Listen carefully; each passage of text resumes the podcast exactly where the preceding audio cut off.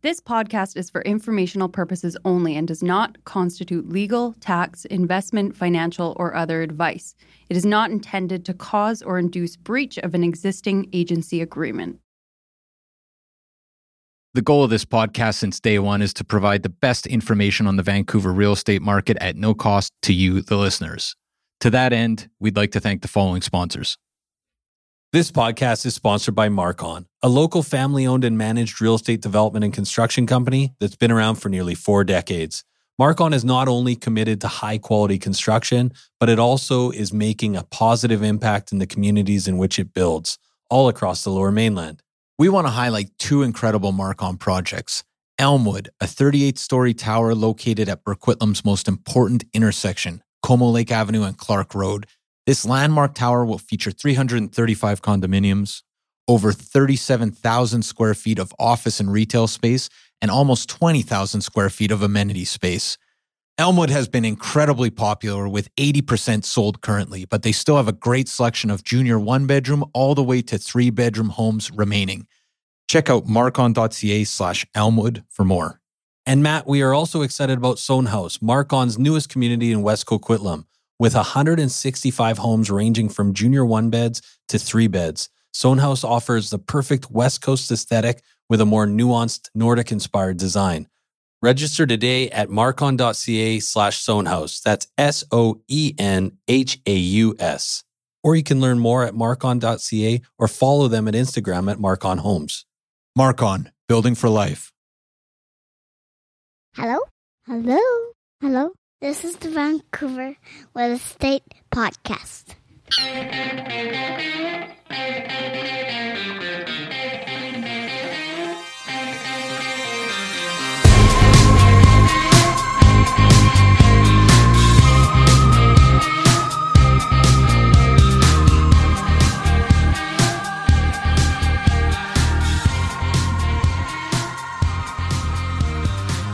And welcome back to Vancouver Real Estate Podcast. I'm your host, Adam Scalina. And I'm your host, Matt Scalina. And Matt, today I'm super excited because we have Michael Mortensen. Michael is the director of Livable City Planning Limited. He's an urban planner, an adjunct professor at UBC Sauder School of Business. All around hilarious and insightful guy. Uh, really, really enjoyed this conversation. Great turns of phrases. Uh, there's a few things about Michael, right? One, very fun to listen to. Yeah, very. You bright. were just scribbling down his. I was phrases. jotting down his phrases. There's one about Flin Flon that really stuck with me. Yeah, you've just adopted his. I know. uh, I, I talk like him though. Yeah, exactly. this is like uh, talented Mr. Ripley.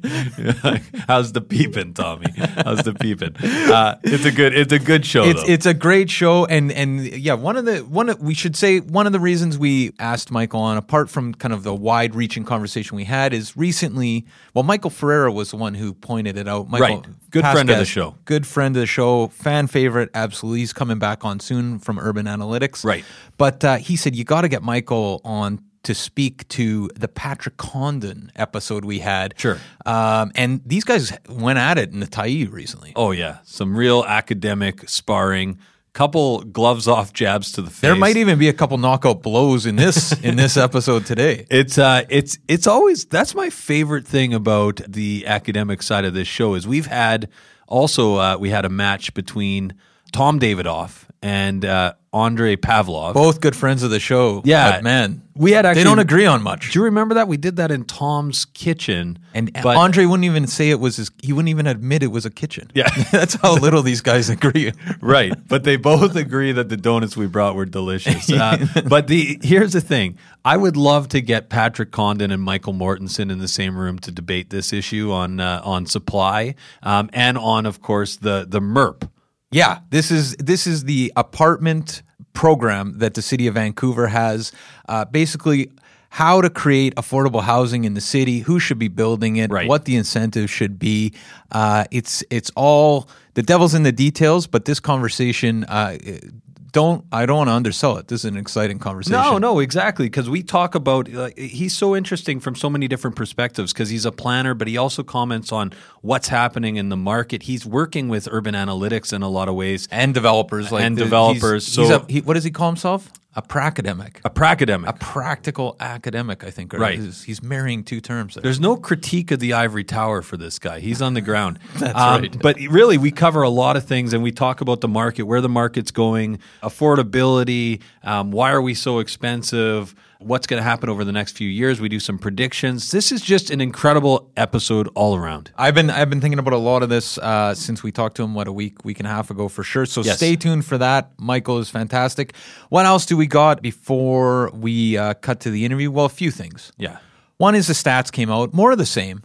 Right. More of the same. This feels like the busiest out of the gates start to a market, at least in my career uh, that I've ever been involved in. You it know- feels just so busy right now, and every agent we're talking to is just kind of running off. It is feet. crazy. Like there's a few a few interesting things I've been thinking about here. Like one is a lot of old clients. It's funny how many people ask this. Like how is business different than it was, you know, pre-COVID? Not in terms of the market, but actually just how you go about showing houses. And in a lot of ways, it's business as usual. But as January ramped up to feel like kind of fever pitch April, it actually dawned on me that it's different, right? You used to have an open house with, you know, 25, 30 people through. Well, you can't Right. do that anymore. Sure. So there's two ways it's different. One is it's almost for a busy listing, it's almost hard to get people through.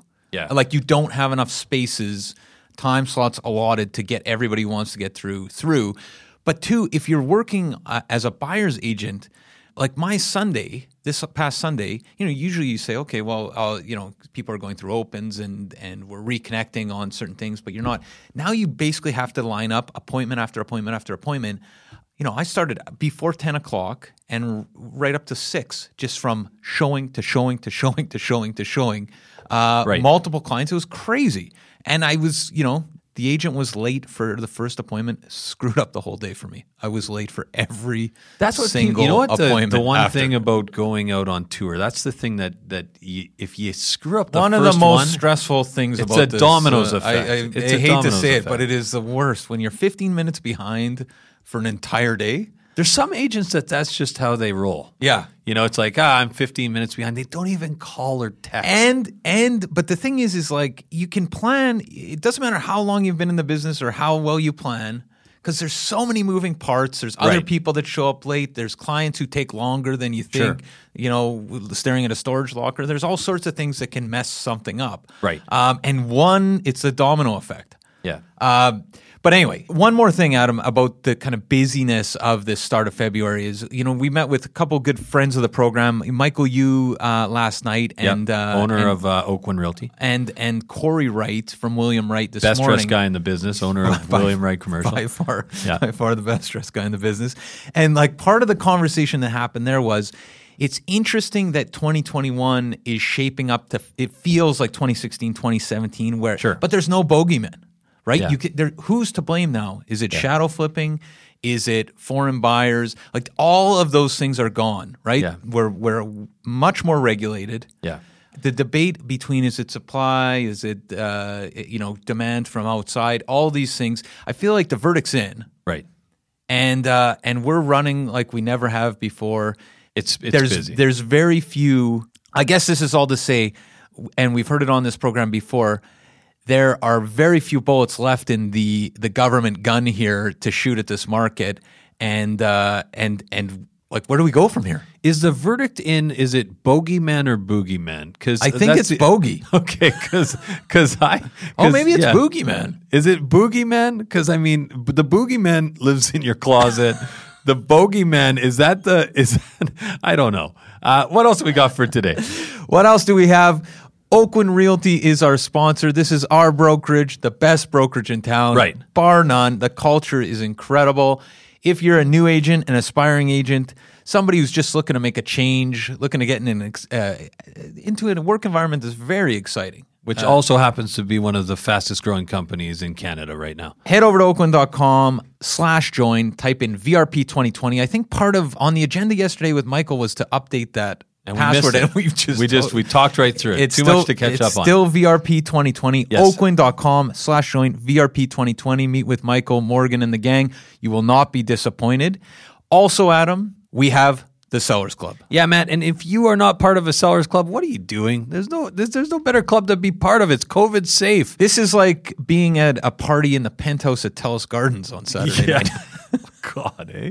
That was nuts. What? Why? Why? What are you doing? What? But they were interviewing guys that owned it. Like, how did they even get them all up? Like, Also- how, did, how did you how did you get to the penthouse? Also, why? uh, It sounds like the guy owns the penthouse at Telus Gardens, like a three floor penthouse. Does he? But it also sounded like it was fully. Uh, the whole plan was to make money as as a nightclub. Like it seems Was it? like He was charging. He was charging. I think there was door fees. I think there was bottle service, but like it was a nightclub. Yeah. he was looking to make money, and it seems like if you own the penthouse at Telus Garden, you might want to not find a loophole in, or not even. It wasn't Right. even a loophole. It was just breaking the rules. I was actually out uh, two days ago with a client of mine who she's been vaccinated. And uh, Oh, wow. it was kind of great. It's like a superpower. It's like, what are you doing here? Why are you not in a nightclub at Telus Gardens uh, or or in the Bahamas or something? But really, she's vaccinated, and I guess it's it, she's in the healthcare world. But I, the the reality though is uh, just ripped Oh, my yeah. mask off immediately. Drove she in the must same car. Actually, it must be incredible for her. right? Yeah, and I guess- walking through the yeah superpower. That's it is exactly a superpower. thought It of that. is. I it was it was I I even told as I was leaving the house. I I told Sabrina my wife, and she was like, "Really? Like it's weird right now." Uh, and she was super excited about it. I showed up without a mask. She got in with a mask on. And then she was like, looked at me like, "What are you doing?" And I was so excited to be mask free. Um, but apparently, they You don't shook hands the they don't know if she can transfer COVID. Like she could still potentially Yeah. be a conduit. Uh, so I had to put my mask back on, but it was in the trunk. So uh, we had to drive awkwardly with uh, me holding my breath. Um, anyways, but uh, But anyway, this is all to say the Sellers Club. You Yes. should definitely be a part of the Sellers Club. What exactly is the Sellers yeah, Club? Yeah, the Adam? Sellers Club, Matt, we are sending out the best resources for how to sell your, your home for top dollar in the shortest amount of time. Uh, you can just send us an email or you can be on the Livewire list, which is our newsletter, and just respond. We have a button on the mailer that goes out once a week. And Matt, let's, uh, we've been kind of at this for now uh, 11 minutes. We, This is we, this we is should probably cut to our interview. We should cut to our interview. Last but not least, we do have a spring incentive. Yes. This is for listeners of this show who are looking to list their property this spring with Scalina Real Estate. Big incentive for you and your friends and family. This incentive is transferable. So if you know people that you think, hey, these guys should use some pros, get top dollar, sell their place, and get an incentive, we're we're very open uh, to those referrals as well. Everybody wins, especially your friends and family and yourself. Spring incentive over at Vancouver Real Estate Podcast. But maybe Adam, we should cut to our our talk uh, with Michael Mortensen. This one will not disappoint. One of uh, one of my favorite chats uh, we've had in a in a very long time. Uh, Michael Mortensen. Enjoy.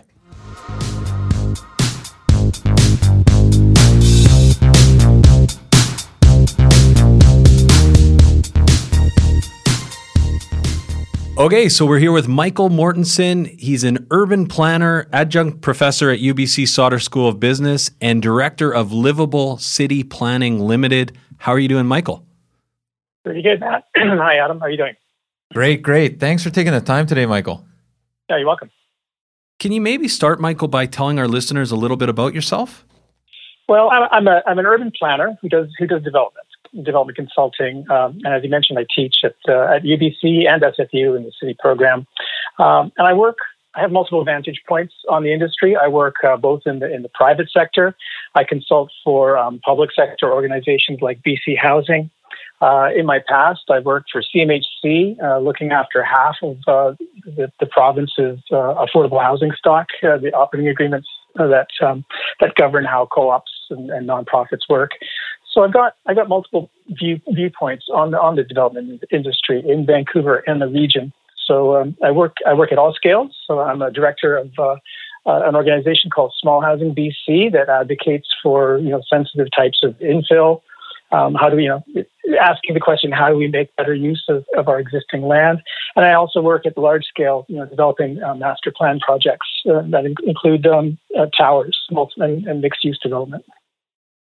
Fantastic. Just kind of out of left field, and I haven't been in a university for a long time, eh, but we have talked to a lot of people from the Sauder School, which I, I don't think this necessarily applies. But being in both the private sector and uh, in the the kind of academic world, do you find there's a a, a big disconnect there?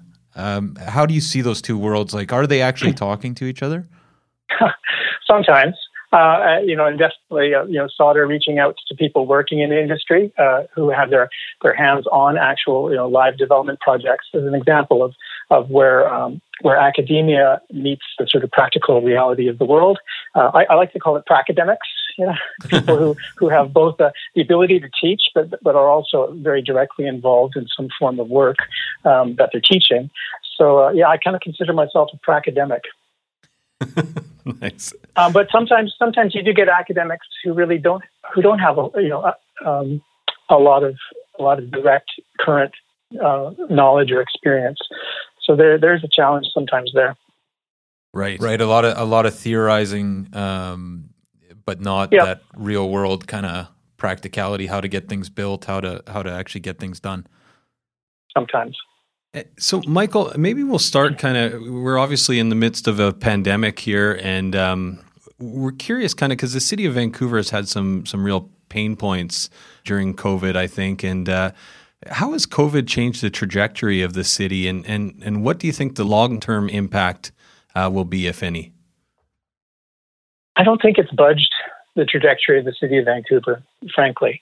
If anything, it reinforces Vancouver's place in the world as a safe place to live with a great healthcare system, civil society, the rule of law, great education, a great, a great physical environment.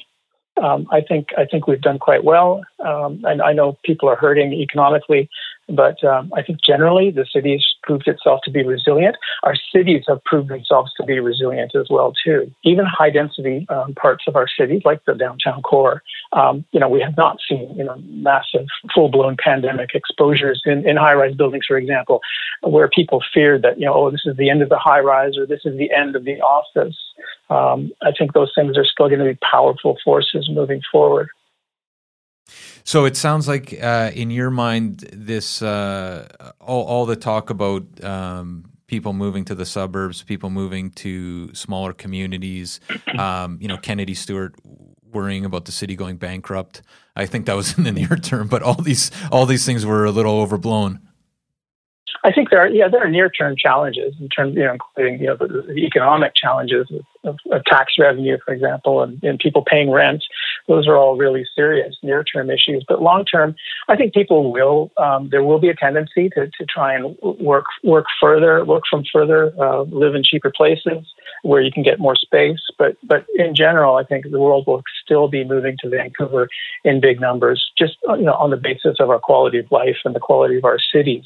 Not just Vancouver, but I'm thinking about the entire region. I do think that the exodus to the suburbs, if people you know do make that choice, they'll they'll learn fairly quickly if it works for them or not. You know, sometimes I think of um, you know the, the far-flung suburban lifestyle as a, as a, prison sentence served in small increments, where people get tra- get trapped on the freeway every day. You know, an hour in, an hour out. That adds up. It adds up to actually a long sentence, and uh, you don't get out until you you stop working. So uh, um, that's kind of you know my my take on it. I, I, had a conversation with a friend of mine the other day. I'm, I'm just wondering if the, the one of the big fallouts of this will be that there's a bunch of people living in the suburbs going, "What have I done?" Right? um, yeah, there'll be an, there'll be a boomerang effect. I think, as some people say, "Oh, this isn't for me." You know, it, it, can work for some people, and um, and, and and it will, given you know, given telecommuting and, and being able to work from home. Um, but you know what? The, the need for interaction and people are hungry. I mean, I was just talking to one of one of the architects working on a big project I'm, I'm doing, and he's just dying for social interaction and right. and the collegiality of face to face work, where you can just both work over over a table with some plans and actually have real time conversation with all the nuances of real interaction and conversation. You, you know, um, I don't think telework is ever going to replace that. Right. So we've been doing this for a number of years, and and you know, I I would say from 2016 through to March of 2020, you know, it was in in some respects kind of this uh, ongoing conversation about this move towards urban centers and global cities, and and you know, talent. Uh, begets talent, and all, all these kind of conversations that that COVID seems to have stopped in its tracks a little bit. It sounds like you're you're kind of confident in Vancouver's place in the world and the region. I'm just wondering, um, and I'm thinking kind of of a, a, story I read in the New York Times maybe a week ago about you know all these Silicon Valley people leaving San Francisco and and going to Florida and Texas and all over the place, and they're realizing oh it's so much cheaper and and uh, what a great move this has been. Can you just talk a little bit more, I guess, less about Vancouver and the region and more about just cities in general and how they figure into the landscape moving forward? Well, I always think of I think of you know Lewis Mumford, The City in History, really great book for you know people starting urban studies, or Jane Jacobs, where where they both talk about work and new work, new ideas, and cities as as the epicenters for new ideas. Richard Florida talks about this too. Cities as cultural as cultural centers of production. Um, you know, nothing is going to change that. I think we need we need that sort of propinquity, gathering intensity, in, in, order to exchange new ideas, create new ideas, new new ways of living, new ways of working. Um, that's not going to change. So I think you know uh, some people may move and, and find other places, and, and, yeah, you know there are a lot of really cheap places. Um, David Baxter, a demographer uh, who you know who did a lot of work in Vancouver, he once said, you know that that house in in Flin Flon, Manitoba, is going to be the most expensive house you ever buy in your life. Because because your your your future earnings are going to plummet generally speaking. Right. you know um, so i think cities will always have that magnet appeal uh, they always have from you know Babylon, Mesopotamia, Ur to the present day. Cities are centers of innovation and and uh, and and you know new new ideas. As two guys who grew up playing hockey in Flin Flon, Manitoba. Uh, that really that really hits home. yeah, getting beat up on the rink in Flint, Flon. Yeah, exactly. Oh, no. okay, two minutes in the penalty box. Yeah, yeah. Uh, and and just as an aside here, we're we're pretty early on in this talk, and I feel like there's already two lines I'm going to use: the Flint Flon line and, and that great line about the the prison. This is this is fantastic. yeah. Um, prison, so, prison sentence served in small increments. I'll, I'll, cite you though for sure. Excellent. So so Michael, um, one of one of the things that kind of keeps coming up on this show is. Uh, the idea of like the last pandemic um, leading to the roaring 20s and f- the feeling right now, like you've kind of talked how how um, you know colleagues and and it just seems like that's the buzz out there that everybody wants to get back to social interaction. Do you see this as kind of a, a, a you know with the vaccination on its way? Um, and this desire for people to kind of break out of lockdown. Do you see this as the beginning of potentially the roaring 2020s in, in, in Canada? roaring 2020. Uh, I think they're more moderating influences, um, you know, at least within the real estate industry. Uh, you know, we have four levels of government, all all trying to to impact um, housing demand, you know, housing supply, uh, with with various levels of success. Um, so, you know, I think, and I think we have fiscal policy on the federal level um, in terms of mortgage spending and qualification that's still in place. Um, you know, the cost of land is high, the cost of construction is high, uh, the cost of government fees has skyrocketed over the last few decades as well. So, so, yeah, but I think, yeah, you know, there's a lot of there's pent up demand. I think you'll see it in the housing market as people, you know, who have been waiting in the sidelines to buy something um, move forward. Interest rates are super low you know, I think you can get a mortgage now for 1.6 percent, right. um, which is it's, it's uh, redonkulous. I mean, really, 1.6 percent. uh, it's crazy. So there will be, I think, and, and we, as we've seen, I think there has been, you know, a surge in, in, in activity in real estate.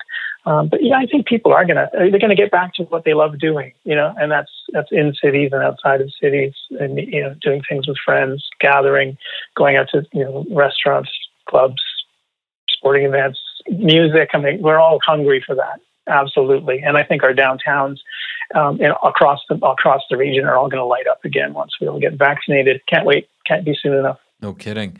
So it sounds like anyone listening who's waiting for a big correction in the near term here, you're you're not expecting at least that.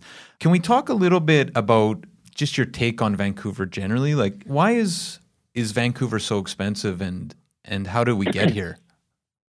I think it's always been expensive. Uh, it's a peninsula. Um, you know, the, the, city and region uh, sit on sit on a, a peninsula of land, uh, you know, bordered by the mountains, the ocean, the U.S. border. I think you know if you draw, if you go outside of Montreal and draw a circle with a 50 kilometer radius, you get about 8,000 square kilometers of land. You go to Toronto, do the same thing because of Lake Ontario. You get 4,000 square kilometers of land. But come to come to Vancouver and do that same 50 kilometer radius. You have 1,800 you know, you're a quarter, you're a quarter of what Montreal has in terms of terra firma. So, so land is precious, and and it gets the price of it gets bid up in really good locations, right? Um, construction costs they're not going down. You know, the cost of material, labor, energy is all is all increasing, and and and as I said before, you know, um, federal federal taxes, you know, GST on rental, provincial taxes, property transfer tax, you know, jacked up to 5% for large assemblies. Um, regional taxes, DCCs have doubled. City city DCCs and CACs, are, you know, they're now comprised like 15, sometimes 15 to 20% of the cost of housing. So I think those are all the forces making housing, you know, dear. Um, and it's it's always been relatively expensive in this in this region, you know, from the beginning of the city. And it sounds like there's kind of two components there. There's the natural components, I guess we can term it, but then there's policy involved in that. Like, mm. ha- has there been missteps along the way in terms of policy, uh, zoning, CACs, that type of thing? Like, uh, can you speak a little bit more onto that uh, topic? Yeah, sure, sure. I think, well, I think we, you know, if we look at the land, if we look at land use, we should go back to, you know, when, when Vancouver actually solidified land use plans with Euclidean zoning under Bartholomew, you know, the 1920s, you know, late 20s, 27, 28, with the Bartholomew plan. I'm speaking just of Vancouver here, but, you know, um, the rest of the region sort of followed suit. I think you know uh, we've we've, we've done well in in, in, in retrofitting the, the urban core. You know, uh, after the, the decline of industry, um, you know Walter Hardwick, who I studied with, I was Walter's last graduate graduate student at uh, UBC. I did a thesis called retrofitting suburbs, um, and, the, and the basic question is, what do we do with our post-war suburbs? Uh, auto-dependent, low-density, sprawling, generally. Um, and, and, you know, the answer I found in working with Walter was, hey, well, why don't we look at our inner city and our streetcar neighborhoods that evolved before the Bartholomew Plan, where change could be organic and incremental. So we went through the Great Depression, the, you know, the, the trials of the First World War, the, the Great Depression after, and, and people evolved and changed the, their housing and neighborhoods changed and evolved generally with, with, with less planning restrictions than we have today. But the, plan, the land use plan we have today reflects very much the 1927 Bartholomew plan. So we have right now, for example, almost 60% of our city locked into RS1 single detached housing use that is affordable um, to less than 3% of our families based on income. So we have this weird situation. We have a form of economic apartheid where we have land use zoning. It says, no, you can only build a single family home or maybe a single family home with a secondary suite, maybe a duplex, but that still doesn't budge the needle on affordability. You know, I think what the great learning I've seen in our city, you know, how people responded to the increase of, increasing cost of housing is to make better use of land, to increase the intensity of our use of land while making contributions towards commensurate increases in amenity.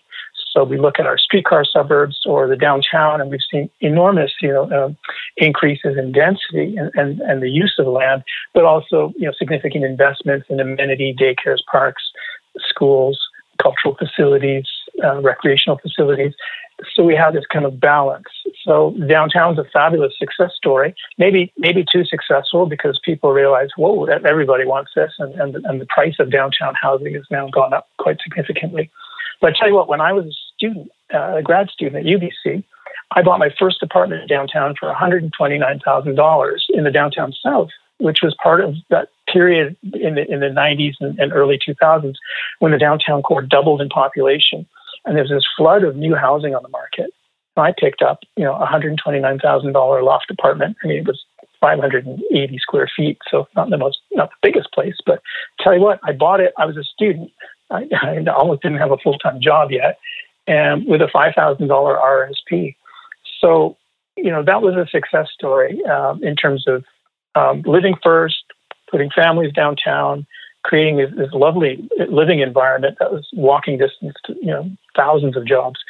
You know, I think that was a success. The streetcar suburbs of Vancouver are still the most desirable places to live in this city. Strathcona, Kits, Mount Pleasant, leafy streets. But you look behind the leafy, the leafy front yards and the trees, and there's multifamily housing. And I think that's the way forward is to is to open up our city to more intense forms of multifamily living, while preserving the kind of the bits that people really appreciated about our city. And most of it's landscaping and trees, frankly. Nice streets.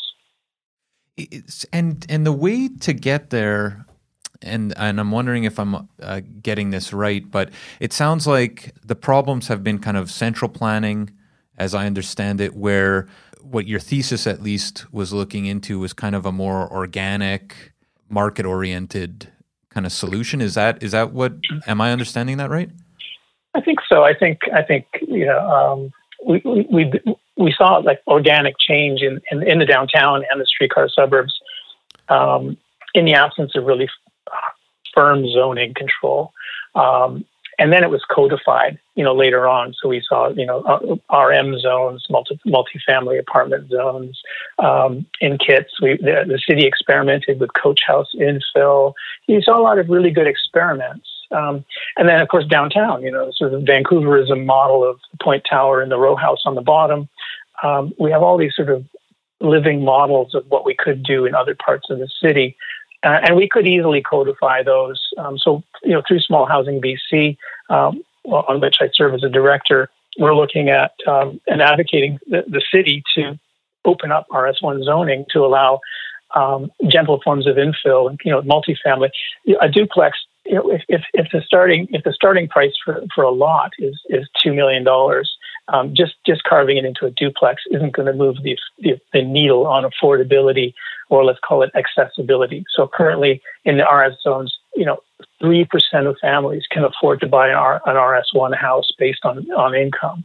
You know, the, people buying ha- are coming into this market with a lot of assets and a lot of equity, and um, and buying you know two million dollar, three million dollar plus homes. and um, I think we what we do we need to see are forms of you know, fourplexes or, or six packs, as uh, as my friend at the city uh, uh, St. Michelle, she she designed a, a R I think it's R RN RN RT RN RT10 RN10 I think zoning for, for six packs. So you know creating a, a six unit type of infill. Now that'll move the, the, the needle on affordability, and I think create housing that may be affordable to uh, a quarter of, of households rather than just three percent. Um, so I guess you know when we're thinking about that, we can't say oh, it's affordable housing because frankly you need a fair amount of income to afford it. But it's it's at least way more accessible and attainable to that that bandwidth of income earners. And then we have to look at you know the other submarkets in our city too. I think that's something that we really need to focus on a little more, both in the ownership sector and and the rental sector, is the different submarkets that we have in our market. Yeah, maybe in thinking about the rental sector, the MIRHPP uh, is some yeah is something we wanted to talk to you about, and we know it's had its critics, most notably uh, Patrick Condon, who's been on our show recently. Can you speak yeah. maybe first of all to MERP, but also about his critique of the program, what he gets wrong, and then maybe a little bit about your your take on it? Sure. I think one of the great things the city can do is partner with the development industry to get affordable housing uh, and even to get to reignite, restart the supply of purpose built rental housing. Because for four decades, we haven't seen any in the city just because the, the, the conditions um, under which rental gets built um, have not been conducive to any kind of investment, you know. And I think at the end of the day, you have to think mayor and council. They have to think let's pretend it's like their investment, it's their pension fund. And um, just to start with, I think you know cities don't build affordable housing. Cities set the conditions and rules under which the industry or the market can build housing that's affordable. And so, in my view, partnering with industry is the way forward. The MERP program is a really good example of that, where we know that, for example, the amount of money that you can pay for a piece of land, if you're going to build rental housing, it, you know, the, the, the value of that land is probably half of what you could afford to pay if you're going to sell it, sell it forward as a condo. So the implication is, well, you need some vitamin D, you need some density uh, and intensity over and above what you could you would normally get for a condo if if you want to incent the development of rental housing.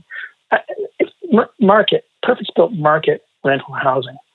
Um, and so that's what the city's done with this moderate income program. And they've said they've added an extra bar to say if you set aside 20% of the area at rents that are affordable to middle income earners, so a studio, and here's what Patrick gets wrong. One of the things he gets wrong, he focuses on just the highest rent in the spectrum. He ignores the affordability of the other things. So a studio for 950 a month, your readers will say, "Hey, that's probably that's pretty good, you know, downtown Vancouver."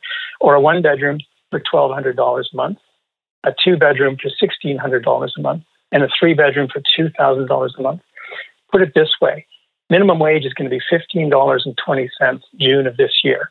So someone earning minimum wage, working full time, can almost pretty much afford a studio apartment at 950 a month. I think it'll take maybe 36% of their income rather than 30, but it's close. And that's from a market program where the private sector is building it. They're taking all the risk. They're operating it for the life of the building or 60 years, whichever is greater. Those rents can only go up by the, the RTA increases every year um, they're protected.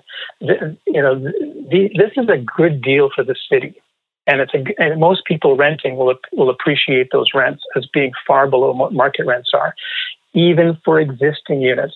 you're getting a new unit at these below market unit rents, and in return, the city grants the developer extra height and density, quid pro quo. And to me, that's fantastic. I think people who suggest that the city should go ahead and build all of our affordable housing are treading on very thin ice. You know, as someone who's worked in that field, I used to work for five years for CMHC, looking over, looking after all of the um, co-op and nonprofit housing uh, in British Columbia. You know, my my territory was half the province. You know, they they don't realize the cost, and so there's the upfront cost. It's like an iceberg. The bricks and sticks are the tip of the iceberg. To actually build the, the building, is just the tip of the iceberg. What's below the surface are the ongoing operating subsidies for the life of the building. And if and if you hear someone saying that city should build all of our housing and subsidize it below market, you have to ask yourself who's paying that bill because frankly, it's a huge bill. And I think it's naive to suggest that the city should go it alone like that. And I think it's naive to think that this is somehow going to economically work out right for everybody. You know, I'm a I'm a parent. I've got two teenage kids, and um, and all through my parenting life, I've had this sort of expression like, you know, this isn't going to end. This isn't going to end. This isn't going to turn out well. And I think that's the case, you know, where people say that you know the city should build all of our housing. I think I think the city is better positioned to partner with senior levels of government. You know, the model has been the city provides land and senior levels of government you know, build it and, and subsidize it. That's been Vancouver's a fairly successful model, you know, up until when the, the Fed stopped um, funding affordable housing and handed it over to the province. But the province has six billion dollars to spend right now on affordable housing, and you, will see a number of um, new investment and reinvestment and redevelopment projects move forward for you know thousands of units of below market housing on that partnership model. But yeah, I think it's naive to think that the city is going to build all of our all of our below market housing. Um, it'll break the bank. Right. It sounds like just to maybe going back a little bit, uh, just so everyone understands the the MERP program here. Instead of the city actually building affordable housing, they've partnered with uh, the development community and offered incentives to build purpose-built rental as opposed to condominiums, if I have that correct. And right. and the incentives are you can build higher density. And mm-hmm. is there community amenity contributions there that you're um, city will waive the development cost levy. So uh, when I worked at the city back in 2002 to 2006, the development cost levy was $3 a square foot. Today, it's $28 a square foot. Wow. Uh, so it's gone up a lot. Inflation. And so, what, yeah. so what the city what the city will do is waive the DCL. The DCLs pay for uh, um, for parks, um, for daycares. You know, it's a limited basket of goods. But generally, the city has the, the ability to waive those where there's affordable housing being provided because the housing is the amenity. Right. Both the market, the, the, the, the market rental housing, frankly, in, in a, coming out of a four decade period where no new market rental was being built, where our, our, our vacancy rates were plummeting below 1%, below 0.5%, even just getting market purpose market rental housing is is in, a, in, in effect a public amenity because we're adding to the supply. We're taking the stress off that submarket of housing, and then on top of that, you're getting 20% of the units or 20% of the area at rents far below market. So in return, yes, you get you get some vitamin D, you get some density and height, and you get you get the DCLs waived. Um, that's the that's really the extent of the subsidy the city is granting. It's fairly modest. The DCL waiver is maybe 4% of the capital cost of the new, the new rental units.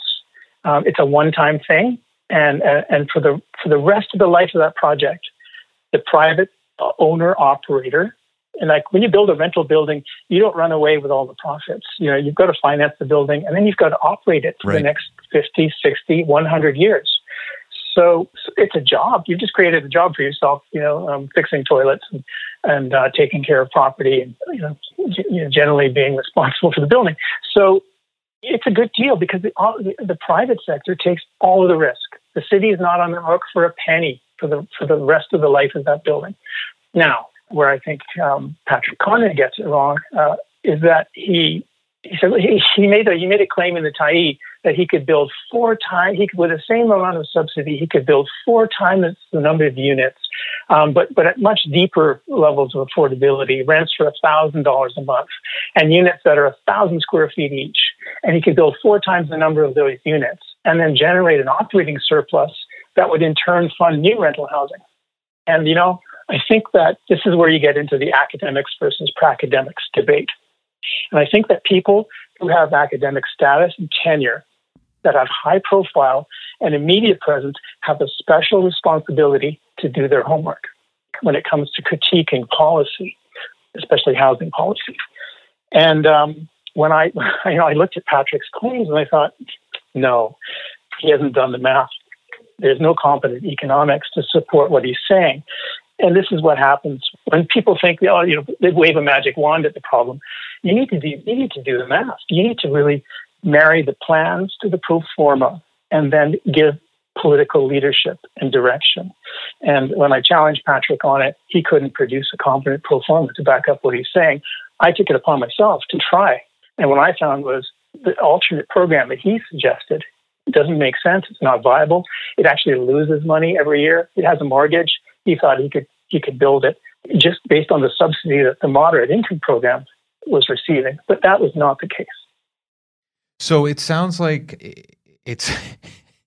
yeah, and we should say, uh, in part, we're talking about this because there was a, a, back and forth between you and Patrick and the Tyee that was really interesting, right? He he critiqued the MERP policy, and then you came back, and it's yeah. Anyone anyone listening who who wants to dig into the details, the yeah. is the place, and we'll link to that in a, in our show notes for sure.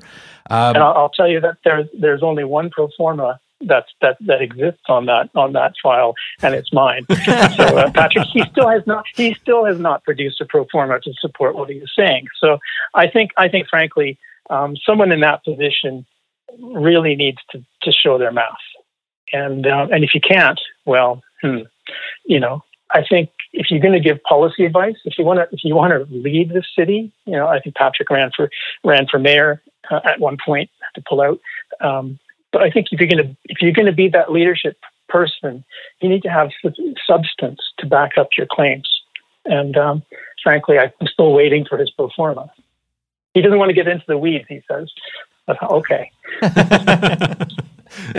yeah, so uh, with these, with these, because there's a lot of purpose built rental uh, being built right now, or I shouldn't say a lot, but there's some. It seems like it's more part of the conversation than it was for sure. So, uh, this 20% below market, where the rents are below market in, in perpetuity. Uh-huh. the program sounds like it's a win for you. Is is the challenge actually just getting more built? Absolutely. So I'll put it in perspective. I, you know, I've done, and I did the math on on. Um, I also did a pro forma for Tony Pappajohn's Birch and Broadway program that also attracted a lot of critique criticism. People were charging that this, you know, this was a it was a giveaway, and that the developer was going to have runaway profits um, because of the extra height and density. What, what I showed, and my my intuition, my development intuition, and my planning intuition, told me that no, this is marginal and, and I think all of this is what your listeners need to understand. Like these rental market rental programs um, are quite marginal. So the, the, the, pension fund of the mayor, council, myself, as, as employees of, uh, you know, I was a former employee of the city, so I have a municipal pension. The benchmark return that the municipal pension plan of British Columbia seeks for domestic real estate is 6.7%. So you invest um, 100 million in, in a real estate project, the pension fund wants $6.7 million back every year on that 100 million. So the, the returns that you that I'm seeing on market rental projects like the MERP projects are barely over 4% per annum. That's before tax, before finance.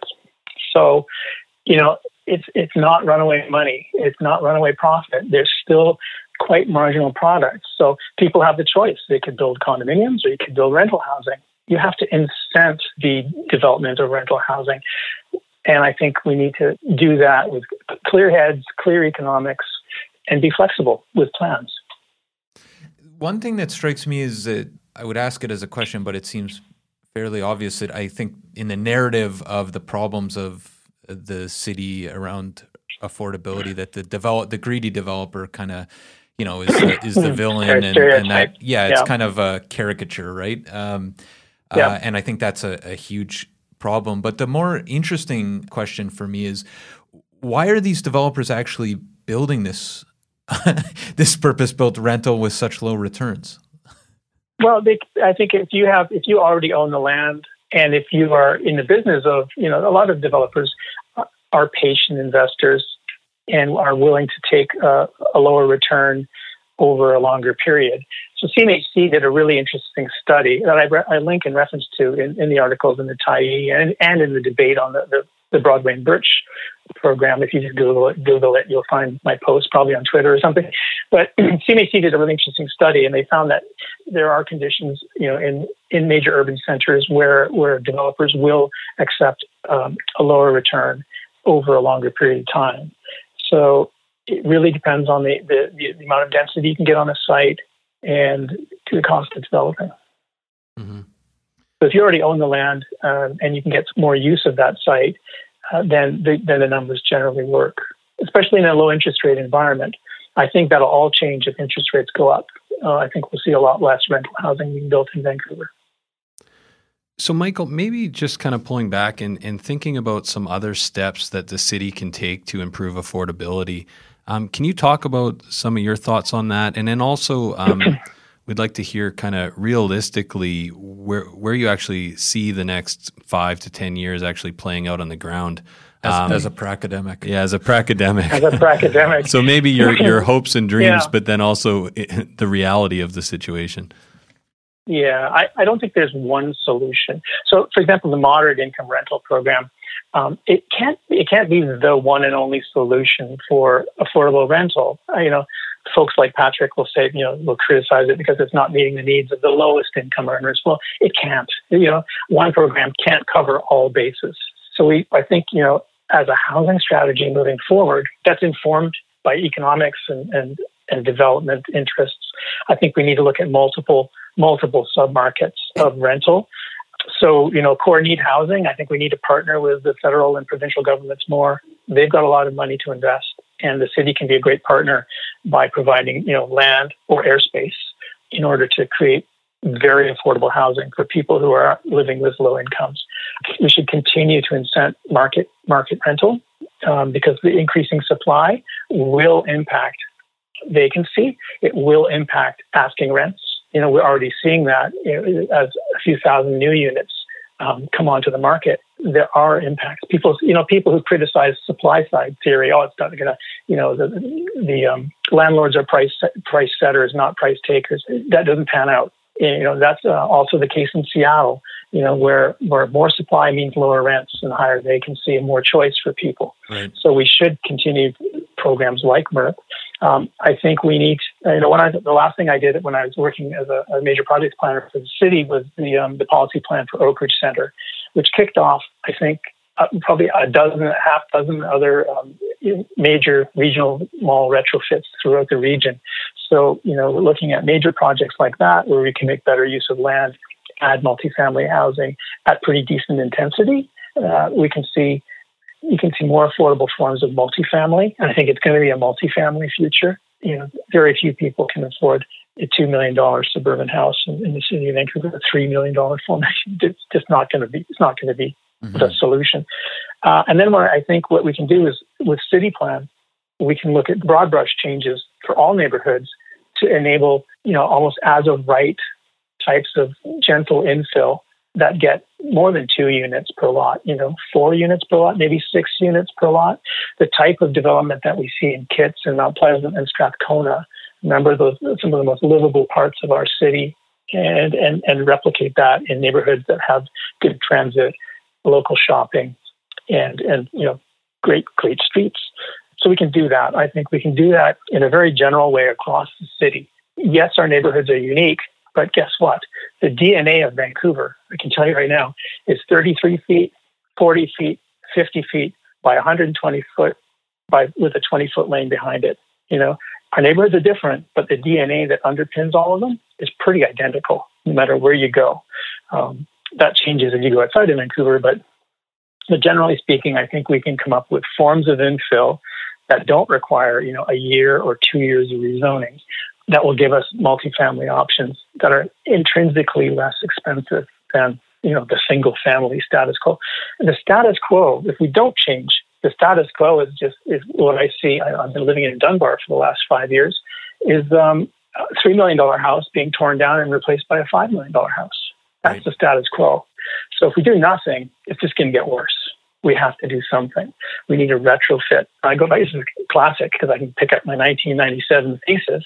You know, the last thesis that, my, that Walter Hardwick signed uh, in his career was, was was mine, and it was you know the thesis was, hey, we have to we have to retrofit our cities and suburbs to meet economic, environmental, social needs moving forward. Maybe as a as it's actually a kind of perfect uh, segue to to maybe a final question for you here, Michael. You wrote about retrofitting the suburbs in '97. That's um, let me see here, 25 years, years ago. 20, yeah, yeah, 24 years yeah. ago. So this has been talked about for a while. We're still seeing three million dollar houses torn down and five million dollar houses uh, replacing them. Are you optimistic about the next 5, 10, 15 years? Do you think Vancouver is going to get a significant facelift in terms of densifying areas outside of the core? I see it happening. You know, I, I see it happening on the high streets. The city is, you know, coming up with this um, C2R program to incent rental on our on our on our shopping streets by allowing two more floors for if you do a rental building. Six stories you can do in wood. That that's inherently affordable. They're talking about um, transitional areas that, that build off of the high streets where we can, you know, they're looking at enabling low rise apartments and, and, and, you know, middle, we'll call it, um, you know, the, the uh, missing middle kind of housing. The voices in support of that are growing. And I think, you know, my friend Gordon Price, uh, the mentor, a friend, uh, you know, former, I think the sixth term city councilor yeah. of the city of Vancouver, has favorite. talked about yeah, Gordon's fantastic. Um, he talks about the grand bargain, which was, you know, what we're gonna we're gonna only we're gonna constrain we're gonna limit change to our downtown, to the new neighborhoods, and maybe to that first ring of streetcar suburbs, but we're not going to touch the next ring out.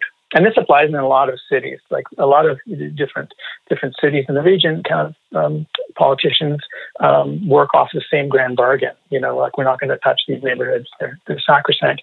But I think just the just the, the sheer cost of of housing in those places is slowly changing that. And you're, you're hearing more people in support of changes. People who live in these neighborhoods who say, I'd love to take my big old house and, and um, either adapt it, tear it down, rebuild it, infill it so I can house myself, downsize into a bungalow, single level living, and, and accommodate my kids in two or three other units that are stratified. Those voices are going to get louder. And, um, and, and the city's looking at waiving minimum parking uh, requirements, which is a huge win for affordability in multifamily, because frankly, you're achieving two things: one, you know, climate climate and, and environmental benefits in terms of incenting people to take transit or cycle, and the second is, you know, a parking stall underground. The hard cost is fifty thousand, you know, at you know maybe 120, 130 bucks a square foot times an average of 400 square feet per stall. But then on top of that, you have soft costs, design costs, all the other expenses. Like a stall is actually about sixty to seventy thousand dollars at the end of the day for one.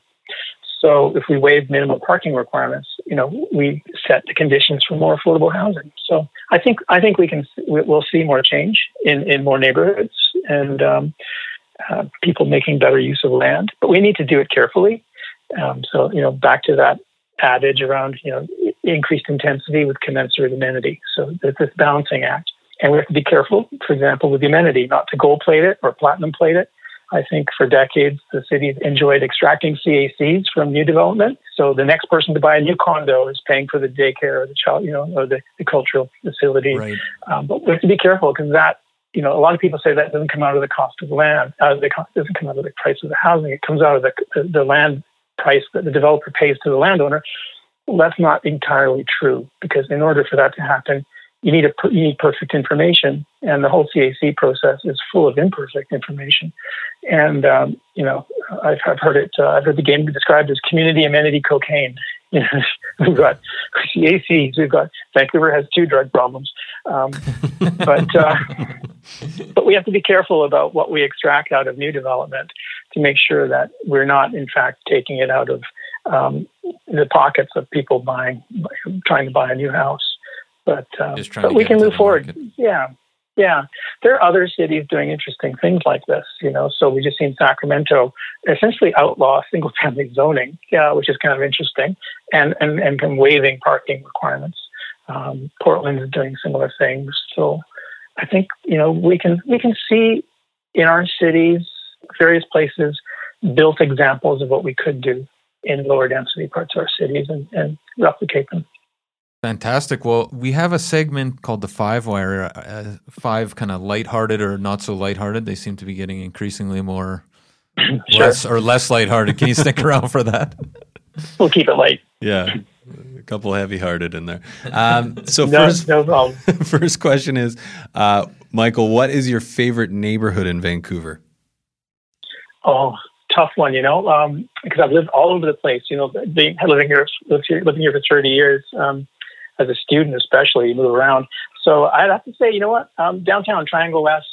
Uh, I, I, lived in Triangle West for uh, about four years, and boy, talk about propinquity and being close to everything.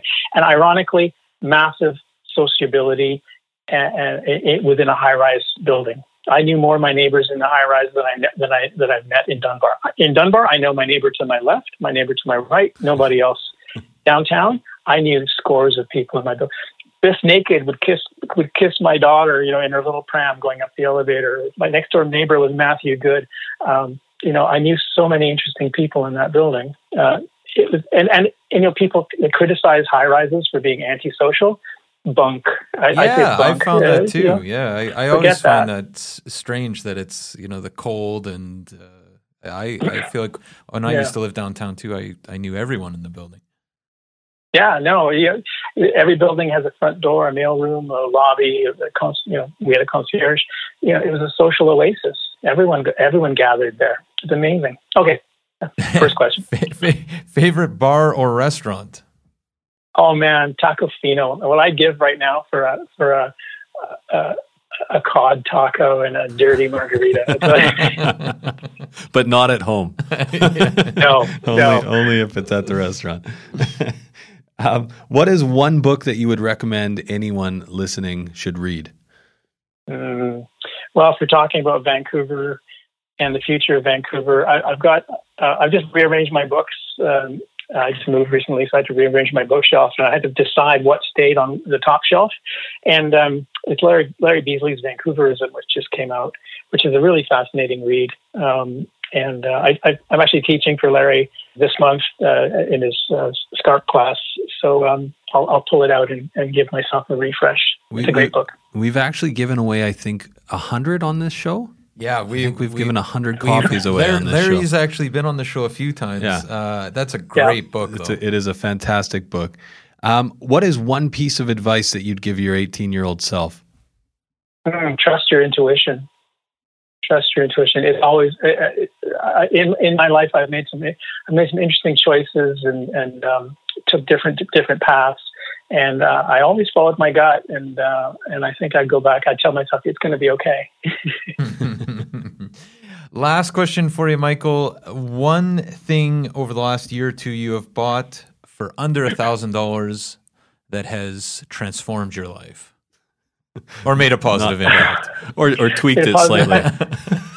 oh my gosh! In, in, in this time of pandemic, I got to say, you know, the other day on Amazon, I, got, I bought a hundred and fifty dollar massage table, and uh, my uh, my my partner, my wife Josie, is a um, personal trainer, and uh, oh my gosh, like it's the best thing ever. It's like having a having it's like living in a spa. It's amazing for one hundred and fifty Wait, bucks. so the, But, but, you the, need the person to I was massage say you, you need an in-house masseuse, though, correct? That's right. That's right. No, no, no, no. It's quid pro quo. You know, you got to you got to trade these things. No, as long as you've got uh, a a great partner, it'll all work out. Right. wow, sounds like you have a really great partner. I do. I do. Well, well, we'll leave it there. But Michael, how can people find out more about what you're doing, more about what you're writing, and of course, uh, livable city planning? Yeah. So uh, my my uh, website's livablecityplanning.com. Uh, I'm I'm pretty active on Twitter. Um, and uh, I think it's uh, M M Mortensen uh, uh, on Twitter. And um, yeah, I've got to got to do some more work on my marketing. But uh, I'm, you know, I, I work for a handful of clients. Um, uh, eh, very interesting, diverse projects, uh, and so you'll see me pop up in the media from time to time. Um, I, I love what I do. I, I just I love this city. I've been bitten by urbanism from the from the you know the minute I arrived here. I cycled here from London, Ontario, in 1990 uh, Oh, over the. Rockies. Yeah, and and the minute I landed in Vancouver, I was, just stunned by the, the the beauty of the place and this interesting juxtaposition of cities, the city, mountains, the ocean. It's never um, and it's never it's never dull. I tell you, it's a great great place to work. Fantastic. Well, thanks again, Michael, for your time. We'll have to have you back on to talk about that cycling story. oh sure, oh sure, sure, sure. Yeah, Sleeping with the bears. Yeah, yeah. All right. All right. Take care and thanks again. Thanks for having me.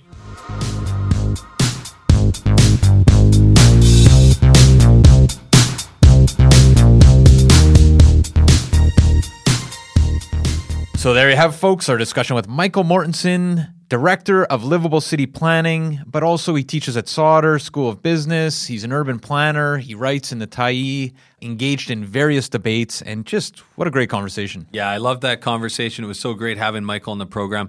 Um, next week, it would be a huge mistake not to mention our guest for next week because join us next week for none other than Colin Bosa, the CEO of Bosa Properties. Colin was actually uh, somebody that we've wanted to have on the program for five years now. I would say since the start of 2016. Yeah, exactly. And uh, we finally got him, and that's uh, thanks in a large part to uh, Gene Openshaw. Uh, Yeah, the and I- VP I of wanna- sales over at Bosa. VP of sales. I hope I've I've only ever read Gene's name because it's every it's always somewhere in the in the Bosa marketing and then Right. in the emails and everything else. But uh, I she's, think you got Gene awesome. right. It's Yeah. Openshaw, I think you're concerned about. Yeah. No, yeah. Could you imagine? I was like, It's Jean. Jean? Is it Jean? Uh, no, but uh, anyways, Jean is uh, is amazing. She's been uh, she's been great to connect us to people at Bosa. So thank you, Jean, and she's great to work with as well. Absolutely. Bosa, so. Absolutely. What else we got? What else do we have today? Uh, before we go, we have VancouverRealEstatePodcast.com. This is our website where all things real estate live. Yes. Things like the live wire. This is our mailer every week, week in, week out. We sent the stats out this month before anyone else, I would Right. say, uh, and including stats that you can't get anywhere else, sub markets, sub regions. You want to be on the live wire to get that. We also have deal of the month and uh, an assortment of other real estate related things. There's no reason why you shouldn't be on the live wire. Sure. We also have private client services. And Matt, if you are not using PCS, you are standing still while the rest of us power walk by. You get sold prices, days on market, you get realtor level information. It's free, it's at your fingertips, it's available through VancouverRealEstatePodcast.com. And really, there's no better way to search for real estate in Vancouver. And I got to say, these guys are getting a facelift, and it hasn't been a long time coming. In fact, I've always loved how just basic the software is because it's it's not fancy like other like the, I feel like there's like a race to be complicated and fancy, Or- or in to how be you like- show mar- like how you market listings. But these guys, it's just it's simple, and that's what I love about it. Is it's like there's a new listing, it shows you the photo, it integrates with maps, it gives you all the information, but it looks kind of beta. And it's like a it's like a spreadsheet, right? Yeah. You can see, okay, this one sold, it sold for this price. It's Totally. very it's very it's great for numbers people that just want you just want the straight dope. Yeah, it gives you the straight dope. Also, if you don't even care about numbers at all, it just gives you properties 36 to 72 hours before everybody else. Right. And uh, gives you information you need. Exactly, but they are getting a facelift, so it's going to be, I think, uh, prettier, um, but hopefully the same functionality. We're just uh, we're actually doing some testing with them right now, and I was on a call the other day, kind of looking over the the new research tool. One thing about it, you can do a lot more with it. So Yeah. stay tuned for that. Uh, we're super excited, and then of course we have the Sellers Club, Matt. That's right. The Sellers Club, this is the hottest club in Vancouver right, Right. now and the safest, Adam. We also have a big incentive right now, Matt. If you are thinking about listing in the spring market, or if you have a friend that you want to introduce us to who's thinking of buying or selling this spring, get in touch. Um, we have a password, Matt. The password is PowerWalker2021. That's right. Power Walker 2021. Exactly. So if you introduce us to a friend or if you want to list your property, we have an incentive for you. Um, this is going to be running for a very short period of time. So do get in touch. And what else, Matt, before we cut for the I. I would only say that uh, if you want to talk about that or anything else, Right. give me a call at any time 778 847 2854 or matt at vancouverrealestatepodcast.com. Or you can try me at 778-866-4574 or Adam at vancouverrealestatepodcast.com. We also have that secret line info at vancouverrealestatepodcast.com. Well, have a great week, guys. And next week, Colin Bosa. Does not disappoint. Enjoy. 2000 Faces for Radio. Subscribe today.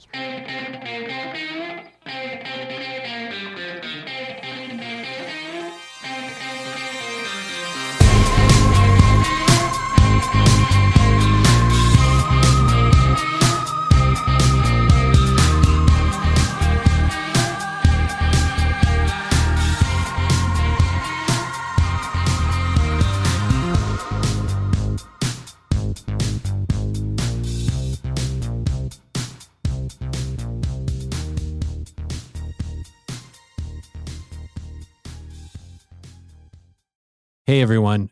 Pardon the interruption. We just want to take a quick minute to thank the following sponsors who make this show possible. We want to take a minute to tell you about Holy House, a nonprofit organization that provides community building programs and tenant support services to low income seniors, veterans, families, and vulnerable residents in the downtown east side and across the lower mainland. Melissa from our team has been volunteering at Holy House. Melissa, what's been your experience?